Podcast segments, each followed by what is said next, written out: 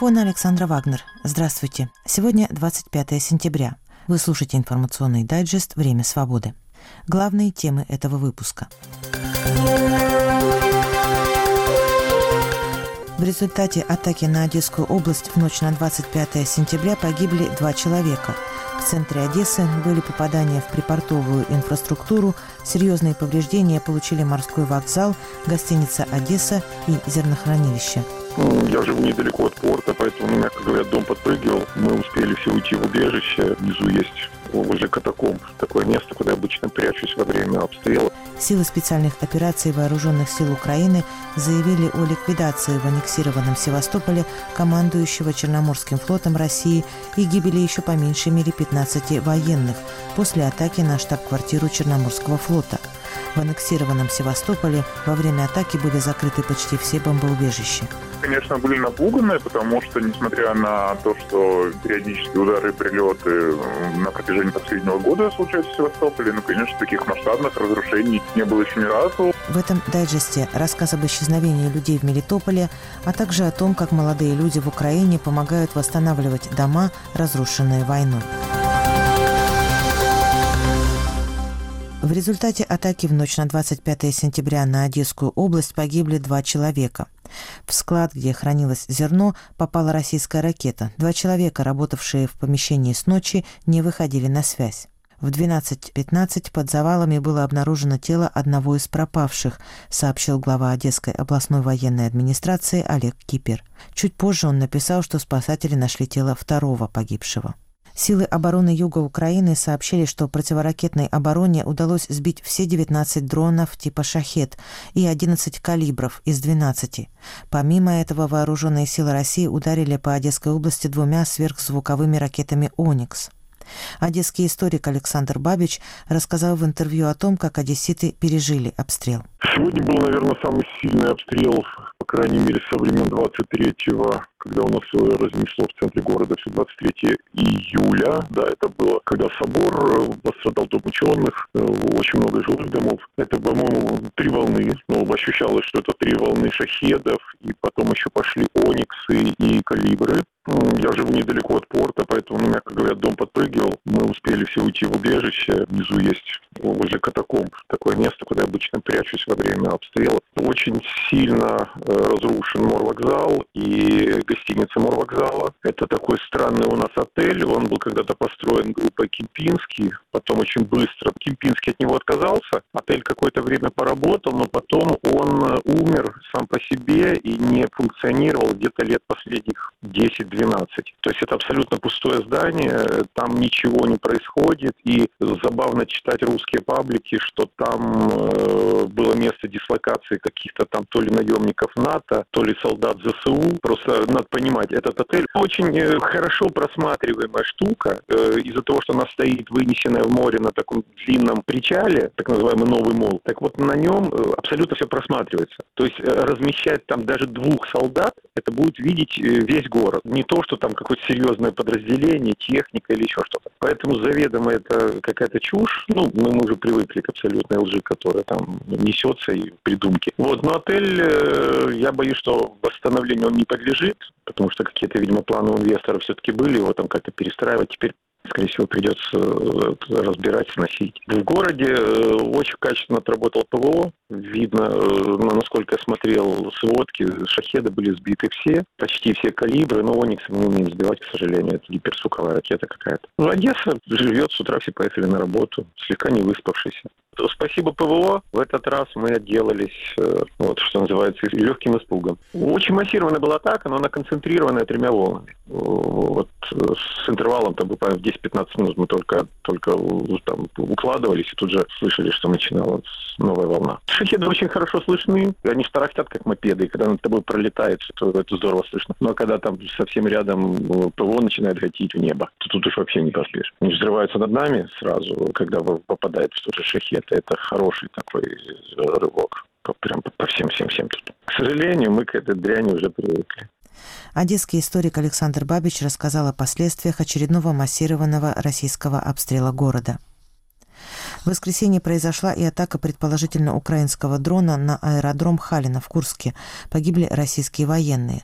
Об этом сообщили российские провоенные блогеры, однако власти официальных комментариев не давали. Удар был нанесен утром 24 сентября. В Курске отмечали День города. Из-за этого были отменены праздничные мероприятия. Российские власти сообщали об атаке на административное здание в центре города и о работе противоракетной обороны в неназванном районе. Силы специальных операций Вооруженных сил Украины заявили о ликвидации в аннексированном Севастополе командующего Черноморским флотом России. После поражения штаба Черноморского флота погибли 34 офицера, среди них командующий Черноморским флотом Российской Федерации. Еще 105 россиян были ранены. Здание штаба не подлежит восстановлению, утверждается в сообщении. Имя высокопоставленного офицера не называется, однако известно, что исполняющим обязанности командующего флотом был Виктор Соколов, назначенный на эту должность в августе 2022 года. Российская сторона эти сообщения не комментировала. После удара по штабу Черноморского флота Минобороны России сначала объявила погибшим, а затем пропавшим без вести лишь одного военнослужащего – о том, с какими трудностями столкнулись жители аннексированного Россией Севастополя из-за атаки на штаб Черноморского флота, рассказывает крымский независимый журналист Николай Берг. Николай, как жители Севастополя реагировали на случившееся? Конечно, были напуганы, потому что, несмотря на то, что периодические удары и прилеты на протяжении последнего года случаются в Севастополе, ну, конечно, таких масштабных разрушений не было еще ни разу, и это все сопровождалось, конечно, громким звуком, столб дыма был виден, поэтому, конечно, очень многих это напугало, и многие, конечно, очень сильно и крепко задумались о своей безопасности в этой ситуации. Были сообщения о том, что э, люди не могли найти бомбоубежище, даже были опубликованы видео, что они были закрыты. Насколько это вообще большая проблема сейчас для жителей Севастополя?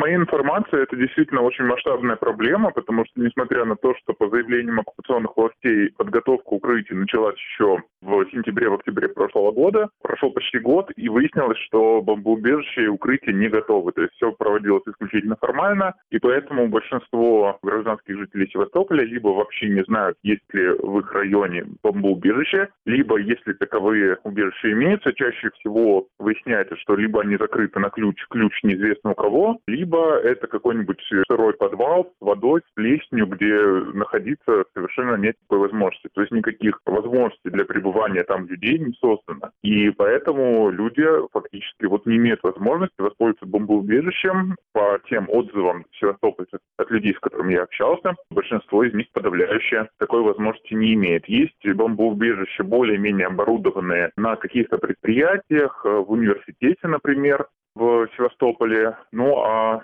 те как бы подвалы жилых домов, которые должны были быть под это оборудованы, они до сих пор не оборудованы. Мы знаем, что официально российские власти не признают происходящую э, агрессию в отношении Украины как войну, называют ее специальной военной операцией. Можно ли связать э, то, что происходит в Севастополе в данный момент именно с тем, что существует военная цензура и война не называется войной? Мне кажется, безусловно, здесь есть прямая связь, потому что по официальной версии, да, может быть, по каким-то методичкам, которые оккупационным властям спускают из Кремля, они, представители властей оккупационных, не должны признавать, что существует какая-то угроза, да, что Крым находится в прифронтовой зоне. И действительно, многие объекты Севастополя являются законной военной целью для украинских вооруженных сил. И поскольку открыто говорить об этом представители оккупационных властей не могут, да, им, не разрешают, они, соответственно, не могут э, планомерно заниматься подготовкой укрытий, потому что если условный там господин Развожаев да, или господин Аксенов скажут, что нам нужны укрытия, нам нужны деньги на укрытие, их э, заподозрят в панических настроениях, и, соответственно, у них будут неприятности из Кремля. Поэтому, конечно, из-за вот этого двоемыслия, да, из-за того, что вещи не называются своими именами, из-за того, что война не называется войной, в опасности оказываются гражданские жители Севастополя, среди которых есть как те россияне, которые приехали в город уже после аннексии с 2014 года, да, там семьи военнослужащих, но среди них огромное количество граждан Украины, которые вообще не в восторге от произошедшей аннексии, да, и которые, естественно, не поддерживают агрессивную российскую войну. И вот они фактически заложники вот этой ситуации, да, заложники оккупационных властей, которые не могут им создать условия безопасности. Крымский независимый журналист Николай Берг рассказал о проблемах, возникших в аннексированном Севастополе после очередной атаки на один из военных объектов города. 33-летний Константин Зиновкин пропал в Мелитополе 12 мая этого года. Как рассказала его жена, их семью разделила война. Когда началась оккупация юга Украины российскими войсками, Люсьена Зиновкина находилась в Киеве, и супруги решили, что будет лучше, если она не будет возвращаться в родной город, а уедет из страны за границу. Киев в то время постоянно подвергался обстрелам. В пригороде, как и в случае пригородов Мелитополя, находились российские войска. 1 марта 2022 года оккупировавшие город. После исчезновения мужа Люсьена и оставшиеся в Мелитополе члены ее семьи полтора месяца не знали, где он находится и почему был увезен среди бела дня. Впоследствии выяснилось, что он был задержан за нарушение режима, а еще позднее оказалось, что ему предъявили обвинение в терроризме, и он находится в Херсонском СИЗО. Люсьена Зиновкина в интервью «Радио Свобода» рассказывает о том, что произошло с ее мужем. Она отказывается называть Константина Зиновкина заключенным, потому что считает, что он ни в чем не виноват. Должна, наверное, сказать, что вот сейчас, спустя уже практически 4 месяца, я об этом говорю, к сожалению или к счастью, я не знаю, немного спокойней потому что все-таки какое-то смирение, как бы это печально, не, не приходит, и уже ты по-другому себя ведешь, по-другому проживаешь все эти эмоции. Мы до сих пор не верим, что это все правда. Наверное, вот так вот это правильнее описать, что это все страшно сон, и он просто в одну секунду закончится. К сожалению, это все реальность. Могли бы вы рассказать о том, что вообще произошло и кто исчез из ваших родственников? 12 мая этого года, 2023 в оккупированном Мелитополе был похищен мой муж, и мы сейчас пытаемся хоть что-то предпринять для того, чтобы как-нибудь ему помочь. Я уже не говорю о том, чтобы вытащить его и так далее, потому что первое время мы вообще не знали, что с ним. То есть первые, наверное, месяц-полтора мы вообще не обладали никакой информацией. А потом уже в силу того, что мы стучались во все двери и писали обращения, в том числе и на российскую сторону, мы сейчас обладаем хоть какой-то информацией, что он жив, и как бы это дико не звучало, мы уже сейчас даже радуемся хотя бы этому. То есть как бы запросы наши очень сильно поубавились. Жив, относительно здоров, надеемся, и, и мы уже счастливы реально. Скажите, пожалуйста, вы присутствовали при той ситуации, когда его выкрали? Расскажите, а, что происходило? На момент похищения э, я в Мелитополе уже не проживала. Костя оставался там в оккупированном городе со своей семьей, с мамой и с старенькой бабушкой, которая как бы ну, не ходит. На момент э, полномасштабного вторжения я находилась в Киеве, а он в Мелитополе. И тогда мы приняли решение, что мне нет смысла возвращаться уже в Мелитополь, так как его буквально за несколько дней оккупировали, вошли российские войска. И поэтому я выехала в Европу. И все это время мы поддерживали связь как бы, ну, на расстоянии, получается. Он продолжал находиться в Украине, в нашем родном городе. И о похищении я узнала уже от э, наших э, родных, близких, фактически от мамы. То есть мама была очевидцем этого всего, Костина мама. Он вышел э, из дома утром 12 мая и больше не вернулся. То есть больше его не видели, а вместо него пришли трое людей.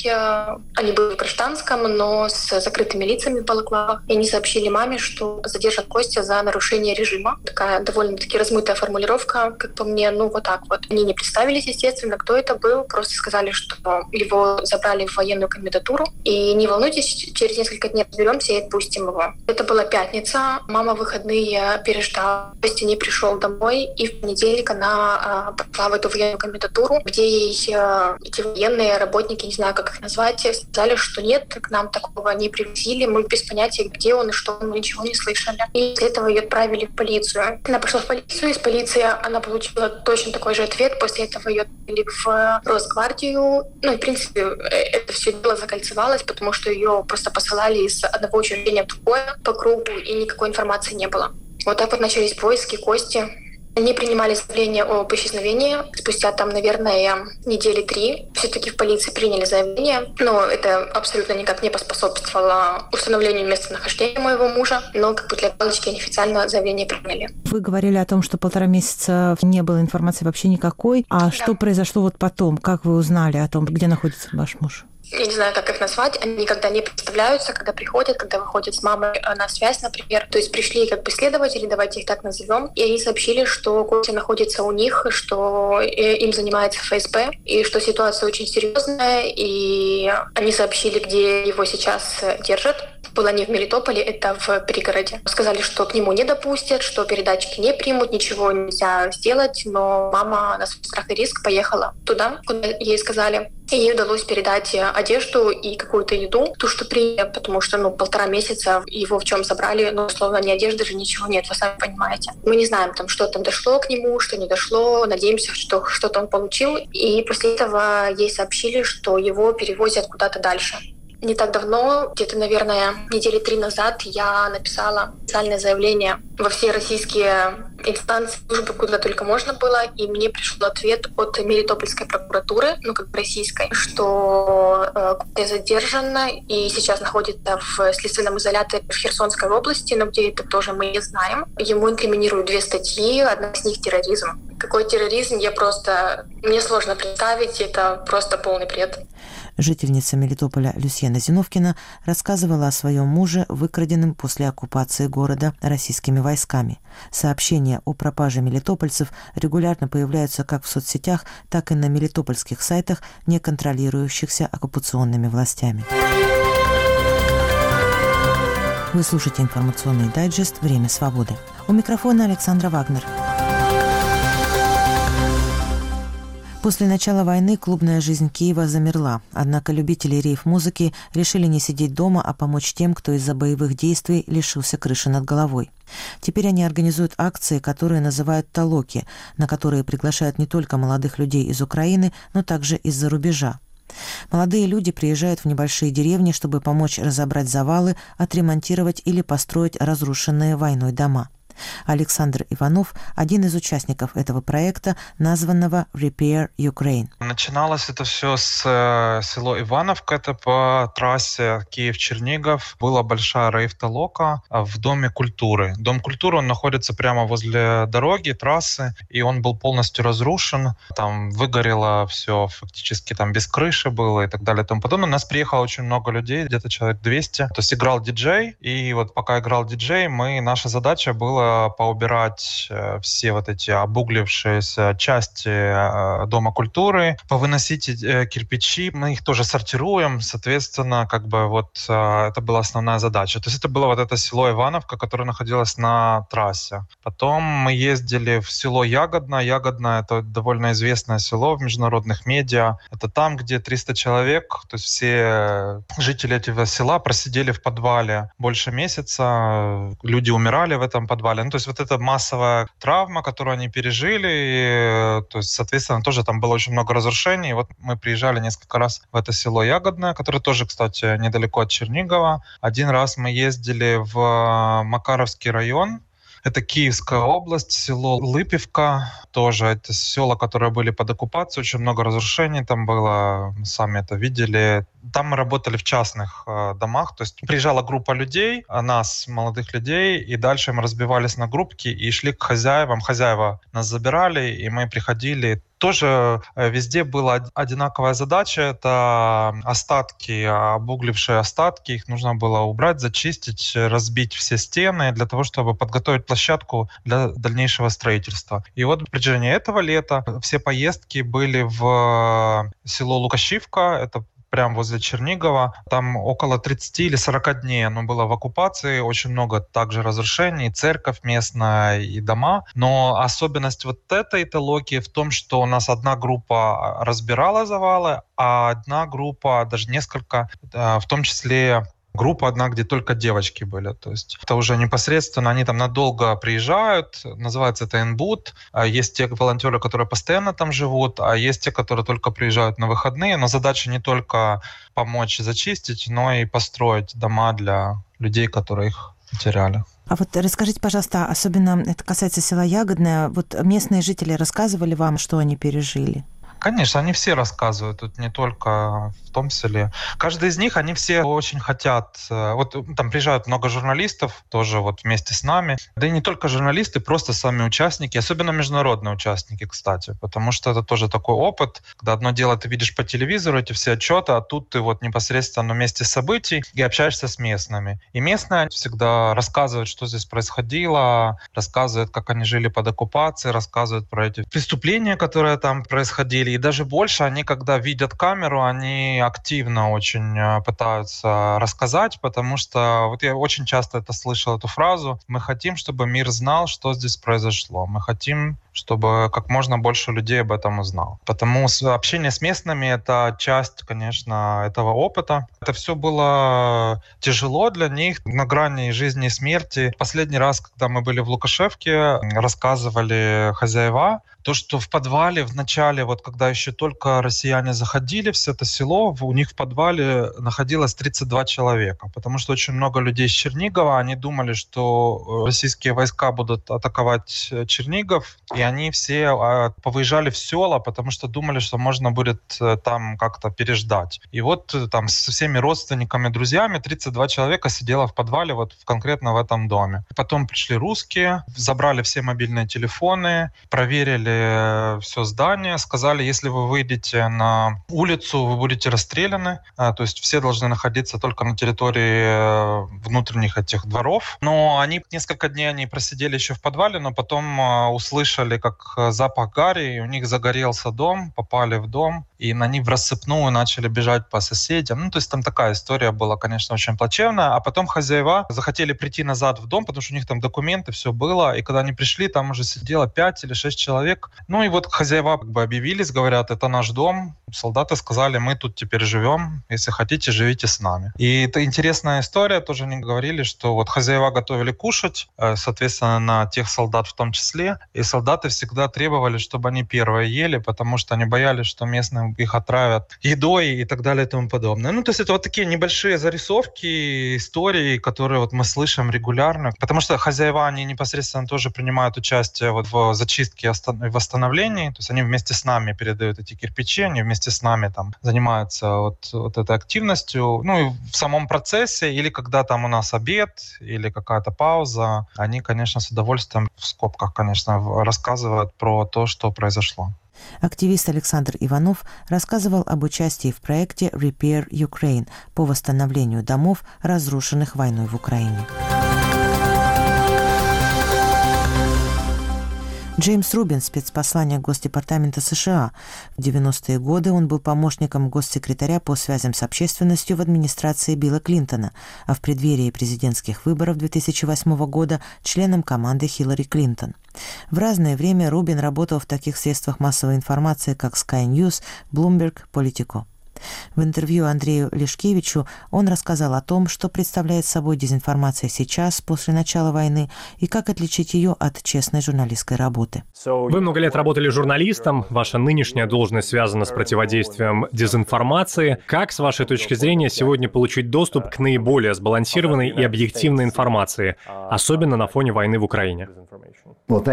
Спасибо за вопрос. Он подразумевает много сложностей. Я работаю в этой сфере уже давно и в качестве журналиста, и в качестве представителя Соединенных Штатов. В 90-е годы мы впервые стали наблюдать использование настоящей лжи и пропаганды на фоне Балканской войны. Лжи и пропаганды, которая провоцировала ненависть, обостряла конфликт и способствовала военным преступлениям.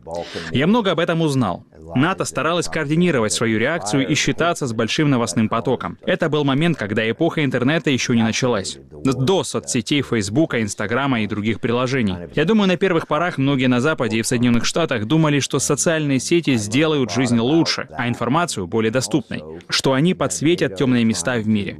Я думаю, мы тогда не до конца осознавали, в какой степени Россия и Китай станут использовать инструмент соцсетей против нас. Я работаю на нынешней позиции 9 месяцев, и все это время я пытаюсь найти баланс между предотвращением, реакцией на пропаганду, исходящую от России и Китая, и желанием иметь полноценную свободу слова и предоставлять людям возможность самим делать выводы. Эти две вещи вещи очень тяжело сбалансировать, особенно в Соединенных Штатах, где есть первая поправка, обеспечивающая свободу прессы. В Европе больше возможностей регулировать медиапространство, а также соцсети. И я думаю, для европейцев это хорошо, потому что, давайте скажем прямо, мы имеем дело с необъявленной информационной войной, которая уже 10 или 20 лет ведет Кремль и которую наращивает Пекин. Они видят пропаганду как государственный инструмент для доминирования над информацией и мнениями людей, а также подавления правды о собственной политике. В случае Украины мы видим официальных должностных лиц России, которые пытаются доказать миру, что белое — это черное, а черное — белое. Пытаются отрицать основополагающий факт того, что российское руководство напало на Украину без какой-либо причины и теперь причиняет беспрецедентный ущерб ее жителям, используя информацию как инструмент доминирования над украинцами и распространения лжи на весь мир. В этом смысле Россия и Китай, к сожалению, похожи. Они распространяют одинаковые аргументы о войне в Украине. Россия утверждает, что там расположено американское биологическое оружие. Китай повторяет это. Очевидно, что это неправда. Россия говорит, Соединенные Штаты заинтересованы в этой войне. Китай это повторяет. Россия говорит, американский военно-промышленный комплекс наживается на этом. Китай это повторяет. Это такая эхокамера. Две огромные силы тратят миллиарды долларов на то, чтобы использовать информацию как инструмент войны. Это большой вызов. И я думаю, справедливым будет сказать, что у Запада впереди еще долгий путь по противостоянию этому вызову. Как человек, постоянно имеющий дело с пропагандой и дезинформацией, не могли бы вы дать пару практических советов, как определить фейк, дезинформацию, на что стоит обращать внимание? Самое важное быть как можно более образованным человеком и использовать разные источники информации. Думаю, что наиболее простой способ, как понять, что вами манипулируют, это если что-то делает вас по-настоящему злым и раздраженным. Скорее всего, это сделано намеренно. Когда я вижу ужасные истории о зверствах в Украине против мужчин, женщин и детей, о пытках и похищениях, я не испытываю злость. Я испытываю грусть, сострадание. Но если кто-то приводит вас в бешенство и приводит соответствующие аргументы, то, скорее всего, это сделано специально. Я бы подумал дважды, прежде чем верить этому, и проверил бы другие источники информации. В наше время проверить базовые факты в интернете не так сложно. Когда вы видите конкретный канал или конкретный голос, который последовательно искажает факты и лжет, прекратите смотреть, слушать и кликать на это. Прекратите предоставлять им необходимое пространство. Рассказывал Джеймс Рубин, спецпосланник Госдепартамента США. Это был информационный дайджест «Время свободы». Слушайте нас на сайте русской службы «Радио Свобода» и на основных платформах подкастов. Продюсер выпуска Михаил Косторов, автор и ведущая Александра Вагнер. Всего вам доброго.